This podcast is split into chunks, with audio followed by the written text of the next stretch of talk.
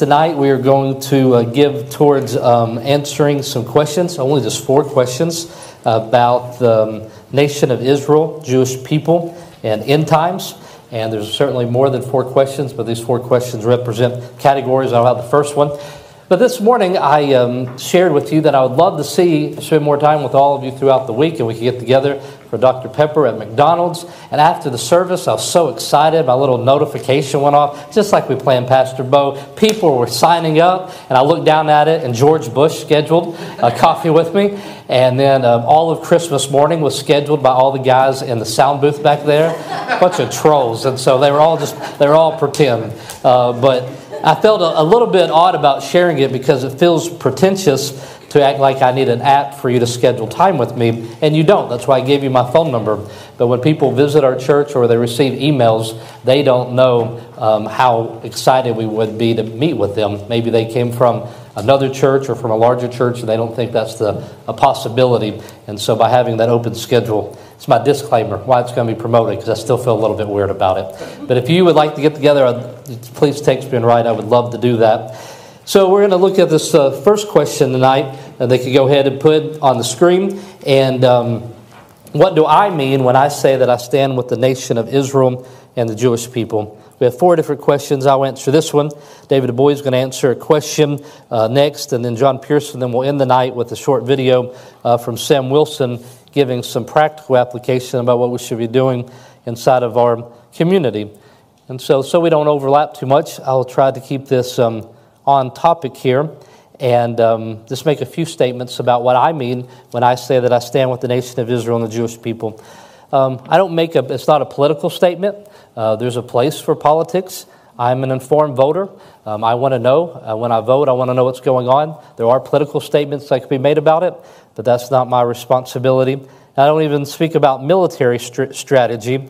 And this is not even primarily a statement about the inhumane treatment of people. And there will be plenty to say about all three of those when it comes to Israel. Uh, but what I would like to express is um, an understanding of God's Word. It's an st- understanding of um, hermeneutics, uh, or what it means to study the Bible. So it's not just the topic of Israel and end times, but it has to do with the way that we will understand uh, the Bible and what it says. Before uh, the service tonight, I was in the office talking to some people, and then even this afternoon talked with Matt Malcolm, and realized that uh, many of the books uh, that I've read over the last couple decades, many authors wouldn't speak much about Israel's relevance in the future or even now because when you write a book, you normally don't talk about the things that might be uh, divisive or controversial among Christians. When I was a kid, there seemed like um, every few weeks there was somebody with a whiteboard in front of us in the church drawing um, Israel and then putting up brackets and putting the church and then writing Israel again and speaking about Romans 11 and being grafted in. And as a kid, I just heard that over and over again being taught. Uh, but it's been a long time since um, I had heard that or read much about it, it normally gets neglected. Not just people teaching a wrong understanding of Israel, like a replacement, and we'll get to that in a moment, that Israel has been replaced by the church. That would be in some writings and some people's understandings, but just kind of a completely ignored. That when people are writing about um, scriptures or different things that you'd read about, there's just no conversation that is happening. And that's the, one of the reasons I wanted to make sure that we spend some time um, um, in it. And so uh, understanding the Bible. Quick story.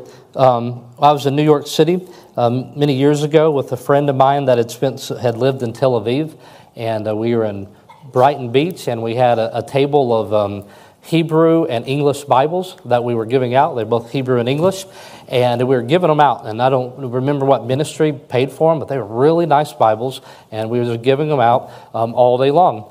And a lady came up to us and she said um, in Hebrew to my friend, You don't see us here out on the street corner trying to tell you about the Messiah and Jesus, do you? So why are you on our street corner? She didn't know my friend spoke Hebrew, and he answered her the, the question. And he said, Well, let me tell you, that was God's plan, that you would have been a light to the nations, that you would have been sharing with us about the Messiah and Jesus but since that is not the case, we have been given the opportunity to do that to you and for you. And she didn't know um, who she was speaking with there, and he answered, just in a great fashion. So let me do a quick review f- uh, for you in here. Um, as, the seed, um, as the seed of Abraham, the children of Israel were chosen by God to be a separate people, holy to the Lord, a unique people. And so, as the descendants of Abraham, and so God's design was for them to be a light to the Gentiles so that we too might know God. So you have Abraham, say it with me, and, and his son is, and his son was Jacob, all right? And uh, just make sure the kids know in here when we're talking about the children of, of Israel, talking about Jewish people, we're talking about Abraham and his family. Father Abraham had many sons. Miss we should sing that tonight. This will be the night for it. We've been looking for an occasion. Little Father Abraham in here, all right? I had many sons. And so that's the people we're talking about because Jacob had his name changed in Genesis 32. he said, You'll no longer be called Jacob, but you'll be called Israel. So that's who we're talking about when we're speaking about the children of Israel. And a promise that was made to Abraham in Genesis 12 says, God said to him, I will bless them that bless thee, and curse him that curses thee, and in thee shall all the families of the earth be blessed. And from that, um, we, we follow the Old Testament. We see them being obedient. We see great moments like in Solomon's temple where people were coming, the Queen of Sheba were coming and seeing just the wonder and the majesty of it all, and they were wanting to know about the one true God, the God of Israel. And then we see other times where Solomon leads them into idolatry and, and just up and down, losing their land and being restored uh, to them.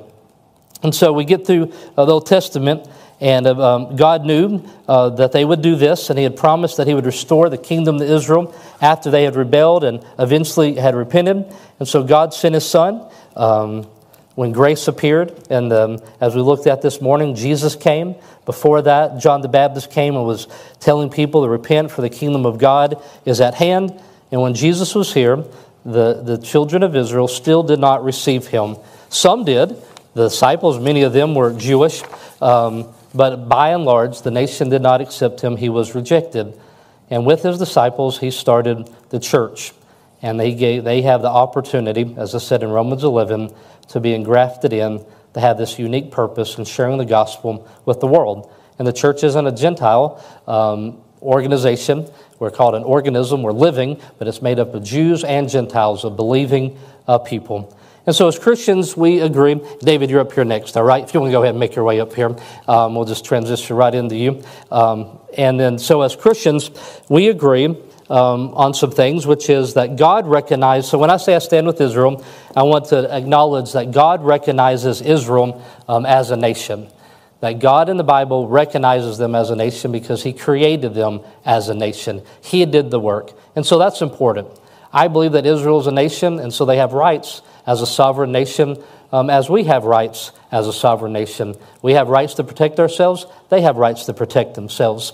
I would add in here, though, in believing that they are God's chosen people and they have a right to the land, that we don't say that every action that is made by an Israeli is sanctified. It doesn't mean they can't do wrong. It doesn't mean that they're a perfect people. It just means that God has made promises to them and that you should never try to stand in the way of that. And then Israel is a chosen people, Deuteronomy 7 6, thou art a holy people unto the Lord thy God. The Lord God has chosen thee to be a special people unto himself. Above all people, they are upon the face of the earth. So they are a chosen people uh, with purpose. I'm sorry, David, you might as well have a seat. Okay. I didn't realize I have a little bit longer uh, than needed. You good? You need anything? You comfortable? All right. um, and so they're a chosen people. And then so Sam Rotman, if y'all remember him, the Jewish man that came and played the piano, he said that he um, didn't, growing up, he said, Well, we don't want to be a chosen people. Being chosen doesn't seem good to us. It seems to be a curse as he looks at history. So when we say, What, what does it mean for them to be a chosen people? Were they the only ones um, who could have uh, known Christ? Were the only ones created for salvation? Were the rest of us not going to have an opportunity to believe in Christ, to put our faith in the one true God? And that's not the case. They were chosen for special service, and which is to take the gospel to the surrounding nations. And so we have been blessed by them. The Bible tells us that. You know that we are blessed by them. Romans 15, 26, it says, For it has pleased them of Macedonia and Achaia to make a certain contribution for the poor saints which are at Jerusalem. There be Jewish people there at Jerusalem. And it has pleased them verily, and their debtors they are, For if the Gentiles have been made partakers of their spiritual things, their duty is also to minister unto them in carnal things. And so we've been blessed. Our Messiah came uh, from the line of Jewish people. The Word of God that we have came from them as well. For the sake of the kids in here, I think I should say you have two different things. You have a, an ethnicity that people are Jewish, they were born Jewish, and they can accept Jesus Christ, they can believe it, they go to a church, but they're still Jewish people. And then you also have a religion, a Judaism. So you could be born a Gentile like us, and you could follow that. And there's a, um, a separation between the two. But we're talking about the people and speaking about uh, the nation here. And so God loves Israel. Jeremiah 31 3. The Lord hath appeared unto old unto me, saying, Yea, I have loved thee with an everlasting love. Therewith loving kindness have I drawn thee.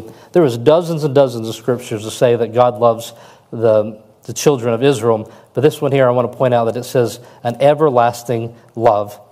And it doesn't mean that he doesn't love the other nations of the world. Genesis 15 16. For the fourth generation they come hither again for the iniquity of the Amorites, not yet full. The Amorites, who had been the enemy, they would have been the ones trying to keep Israel out of their land. God still had patience and mercy upon them, giving them time to repent.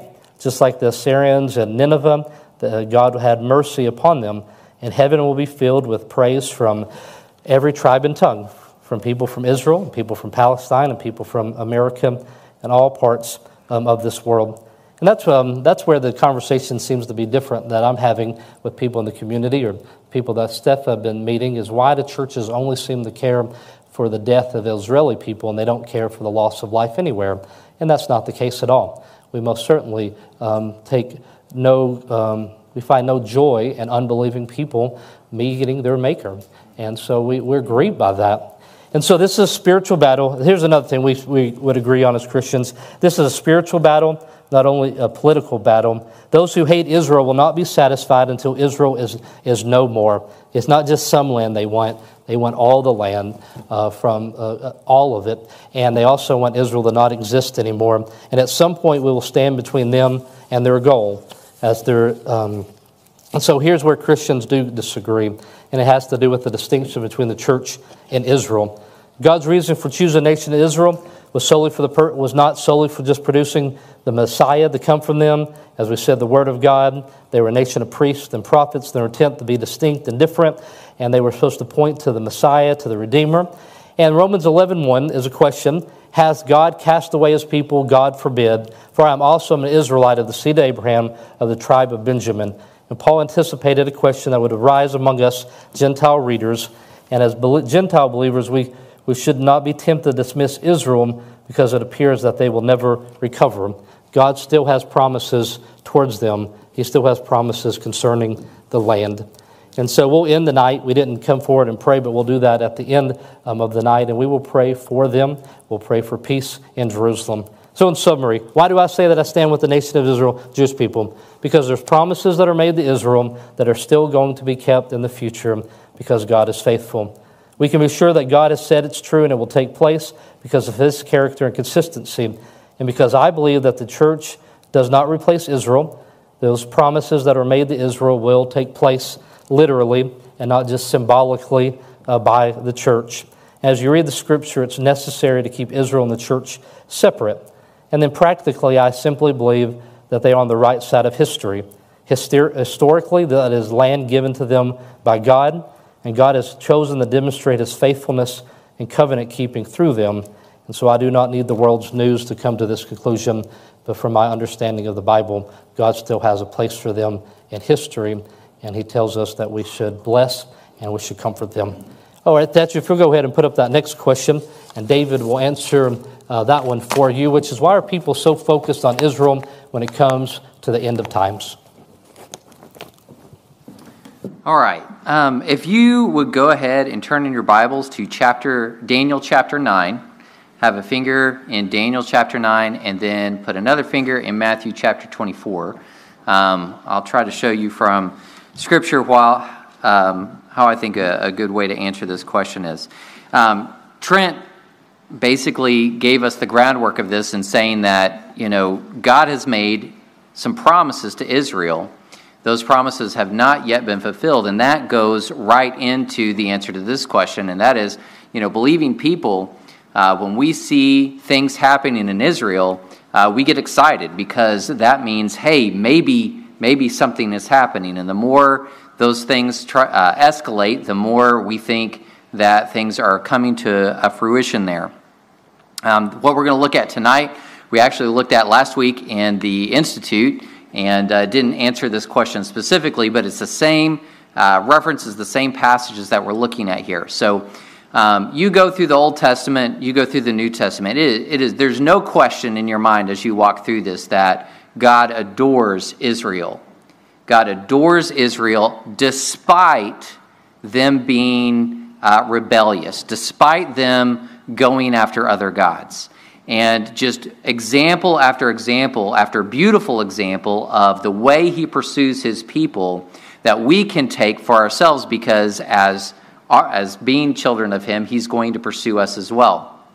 I always think um, we go back to um, john chapter 1 where uh, you know john is saying you know jesus he came into his own and his own received him not.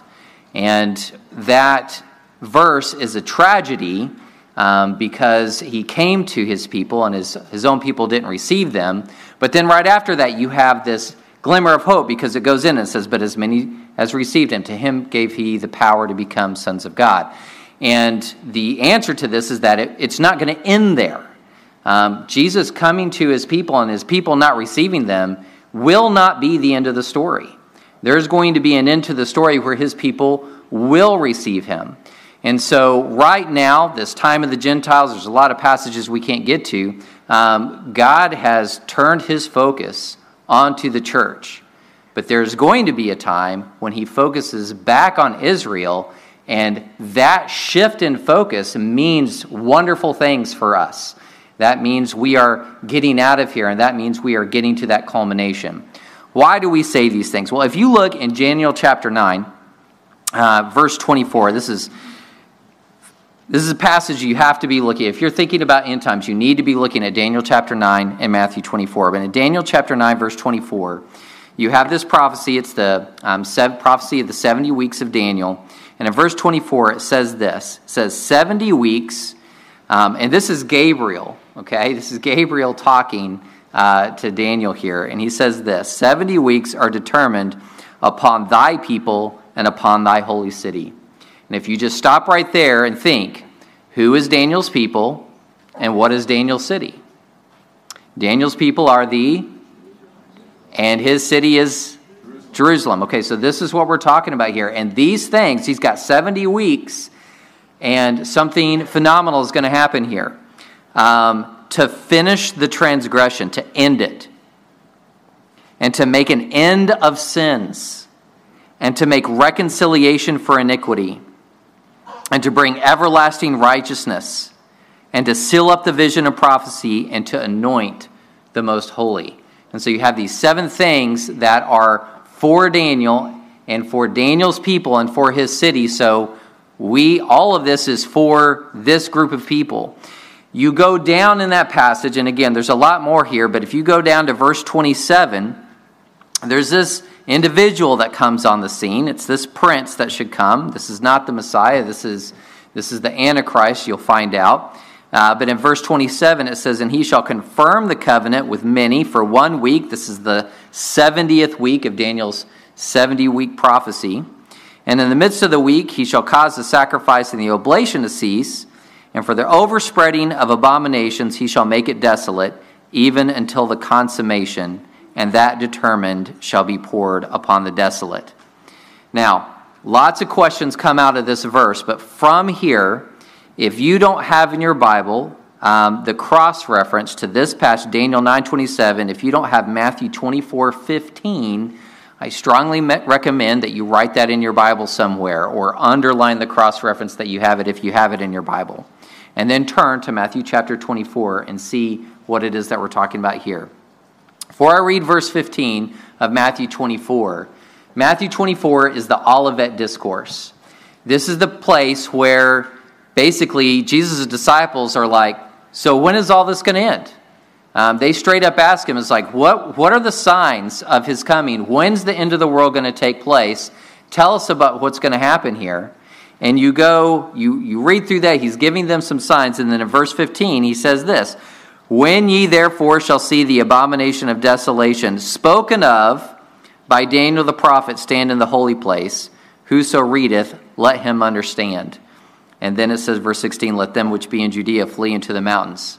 And the connection that we're making here is that all of these things that were said about Jerusalem and all that culminating that's going to happen at that time period, Jesus is saying, Daniel is talking about the same thing I'm talking about. And we're talking about the end of the world and the tribulation and all of those things that are taking place. And all of that is centered around this group of people. So that is why we are looking at this nation and at this group of people. What is happening here? Because if God makes that shift, we know that things are really starting to move forward. There's a couple other verses that I want to point out to you in Zechariah that I think are really, um, really fascinating.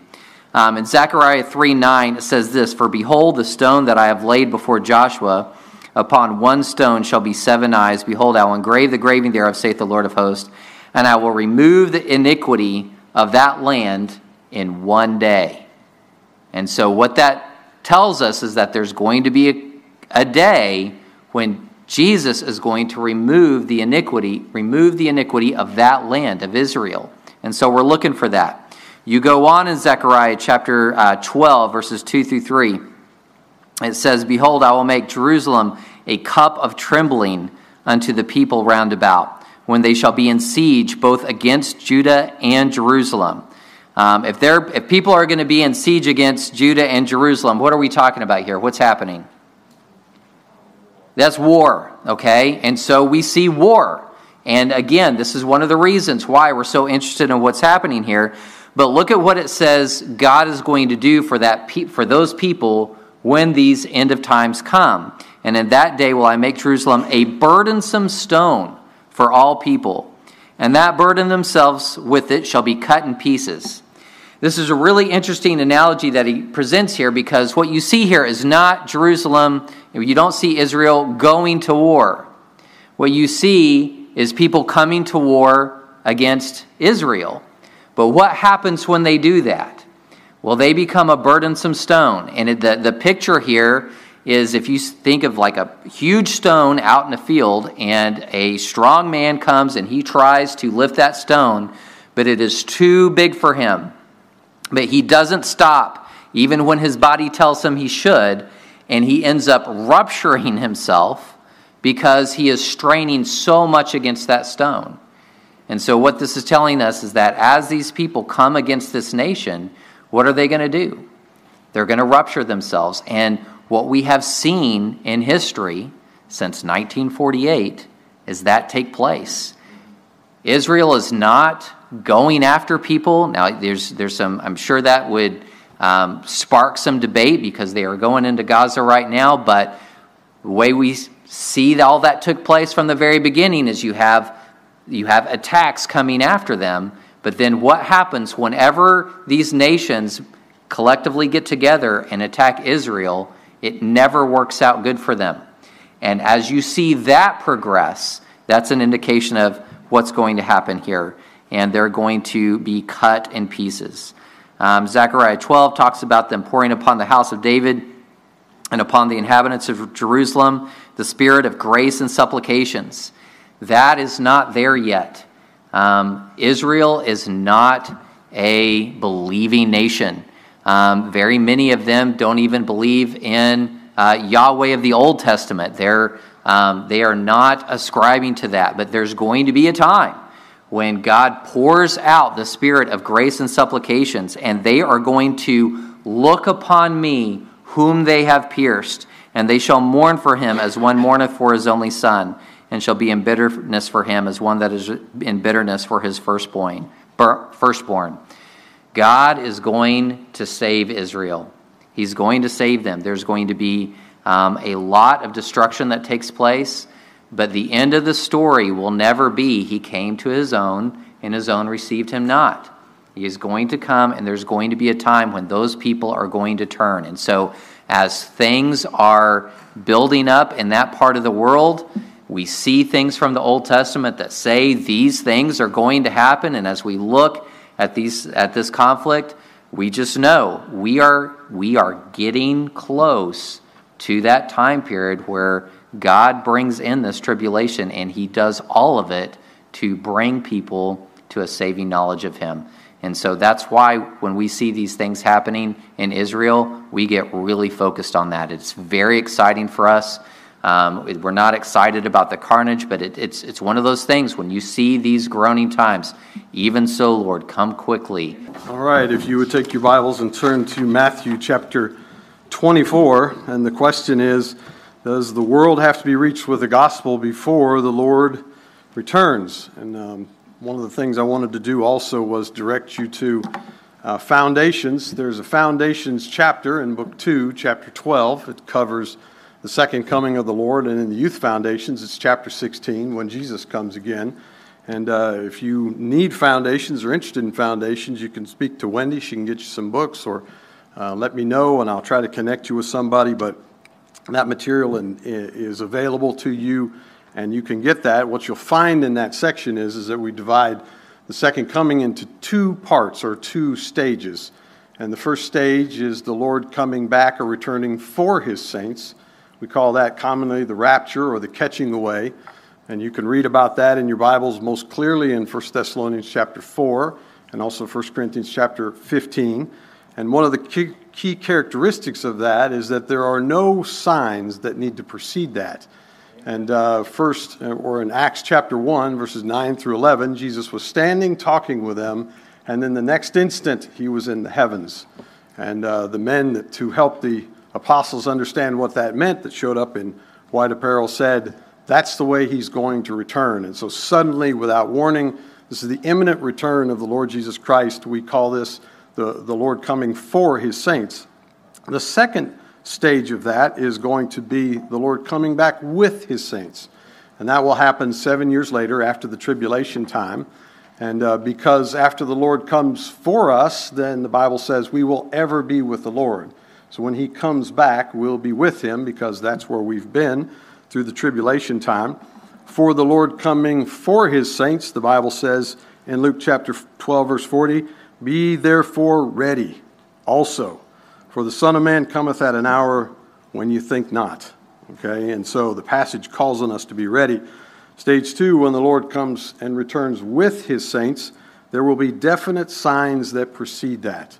And um, David's already directed you to Matthew 24. It's a great chapter to see those signs that precede it wars and pestilence and earthquake and all these sorts of things.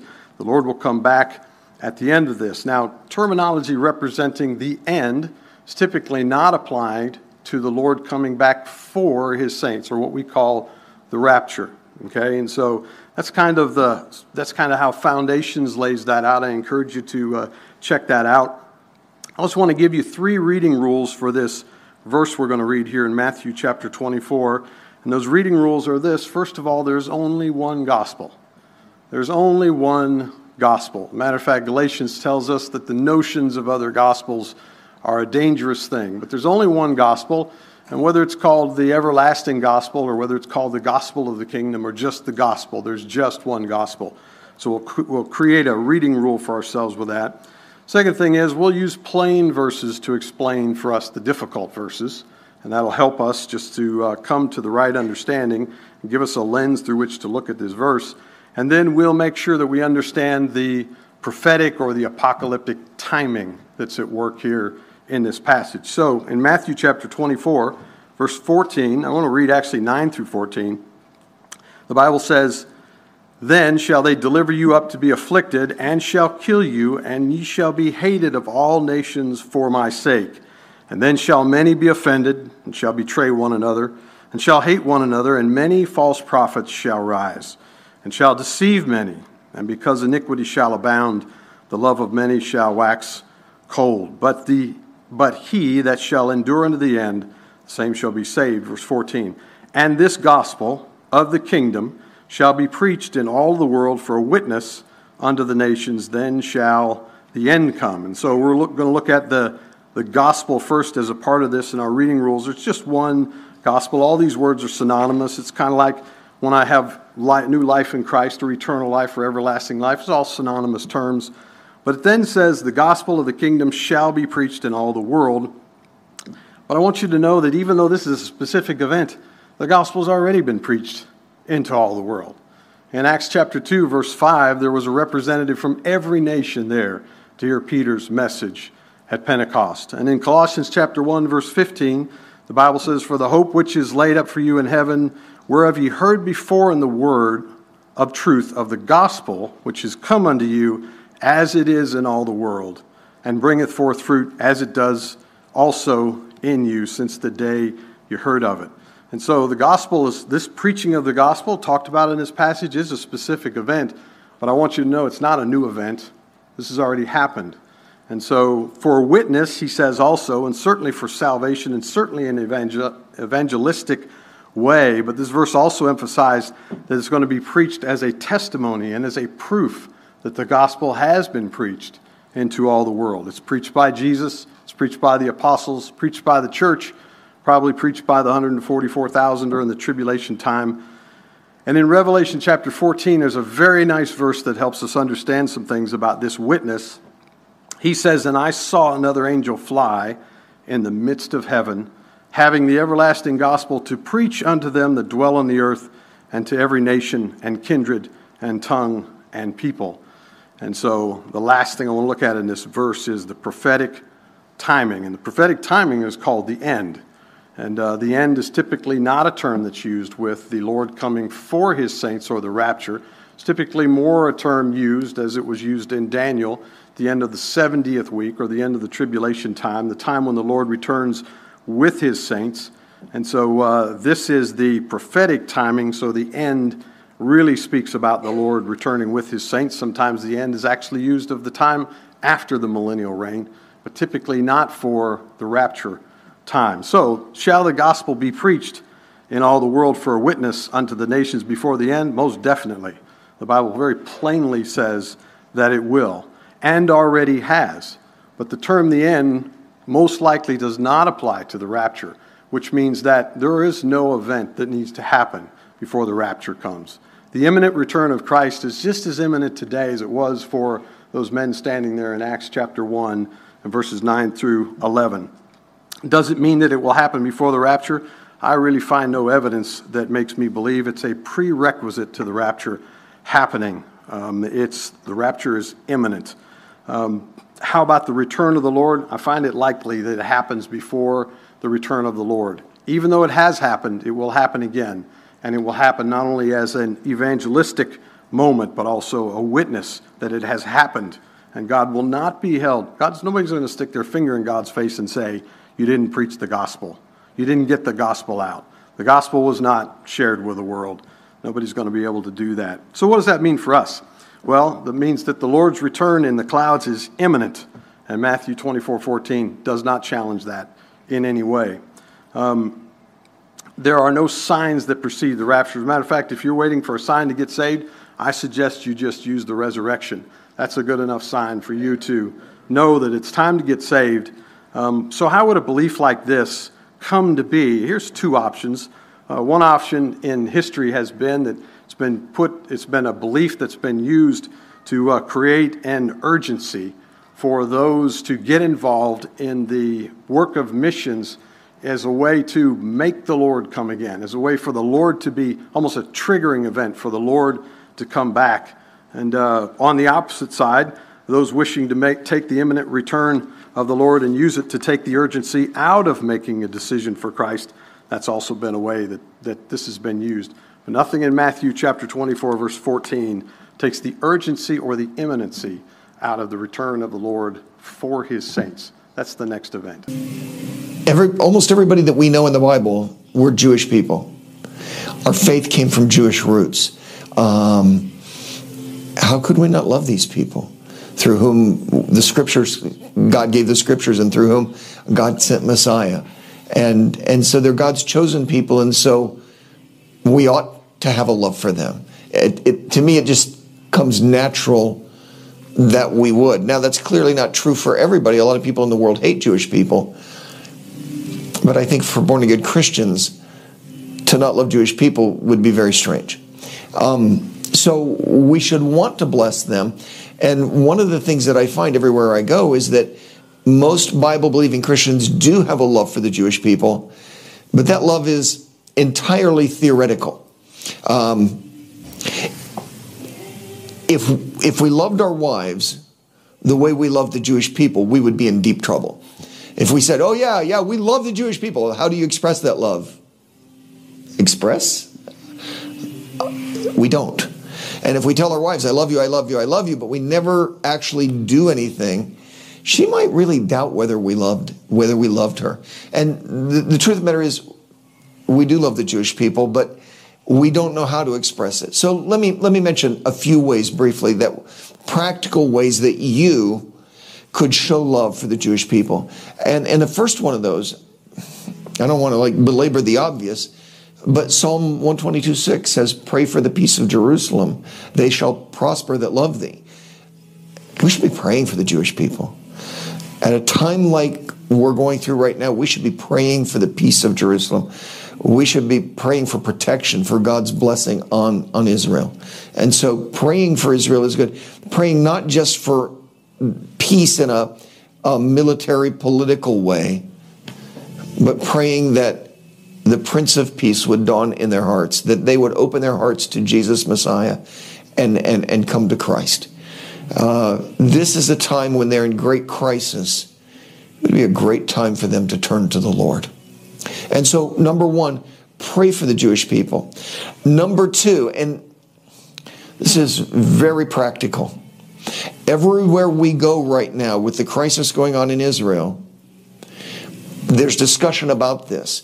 And the media around the world is saying, look, Israel is doing evil, Israel is doing wrong, and, and it's very popular to criticize Israel. People very quickly forget that this started with the vicious, cold blooded murder of 1,400 Israeli people. And now, when Israel responds by taking military action against these terrorists, everybody blames Israel for everything that happens. This is a really good time for us to stand up for Israel. When people start criticizing Israel, you don't have to be ugly, you don't have to be combative, but you can say, you know, I don't really agree with what you said. I see it differently. Certainly, we care about Palestinian lives, but Israel is doing far more to try to preserve their lives than Hamas is. Hamas is putting civilian, even their own civilians, at risk, whereas Israel is trying to save them. And, and if you stand up for Israel, it makes a difference. And by the way, somebody in the room will be Jewish, quietly listening, and they will hear that, and that will be very meaningful to them. And so pray for them. Number two, stand up for them. And then number three, sometimes we are just very, very, very shy people. This is a good time to pull together your initiative and say, I'm going to go to my Jewish neighbor. I'm going to go to my Jewish coworker. I'm going to drop by the synagogue in my neighborhood. I'm to I'm going to actually intentionally reach out to them. I think a lot of times we have the idea, you know, if a Jewish person shows up in my life, if somebody comes up and identifies as Jewish, well, then I'll try to talk to them about Jesus. But you know what? We're going to have to go out and seek them. And there are Jewish people around. You can't live here and not come into contact with Jewish people. Now, some of you are going to say, I don't know any Jewish people. And I'm going to tell you, you're probably wrong. You probably do know Jewish people, you just don't know that that person is Jewish. There's Jewish people all over this area. There's 160,000 of them here in the Atlanta area, most of them between here and downtown. And so you probably do know Jewish people. And so what I would encourage you to do is say, is to be proactive. It's an easy time to be proactive. Go to your Jewish neighbor and say, Hey, I want to talk to you. And honestly, right now, they're scared. They're defensive. They, they're frightened. Okay. And so they might respond by like, what? What do you want?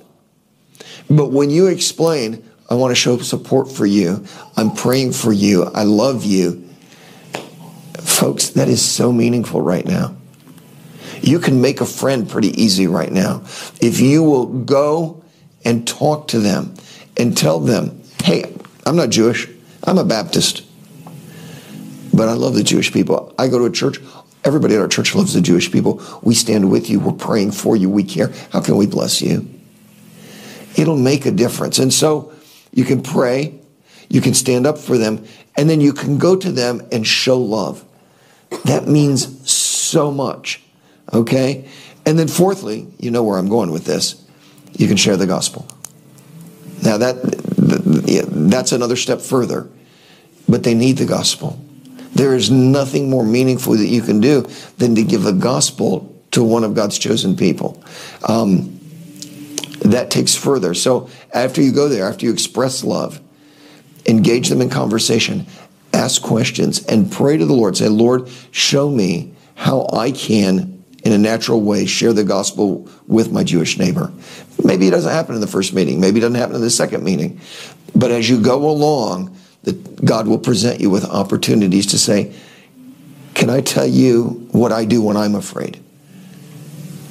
And tell them about what Christ means to you and how through faith you've been able to overcome fear. That, that would be one way. There's a thousand ways. But pray for them, stand up for them, intentionally go out and show love for them, and then share the gospel with them. Those are four ways that are very practical, that are very needful right now that you can show love for your Jewish neighbor.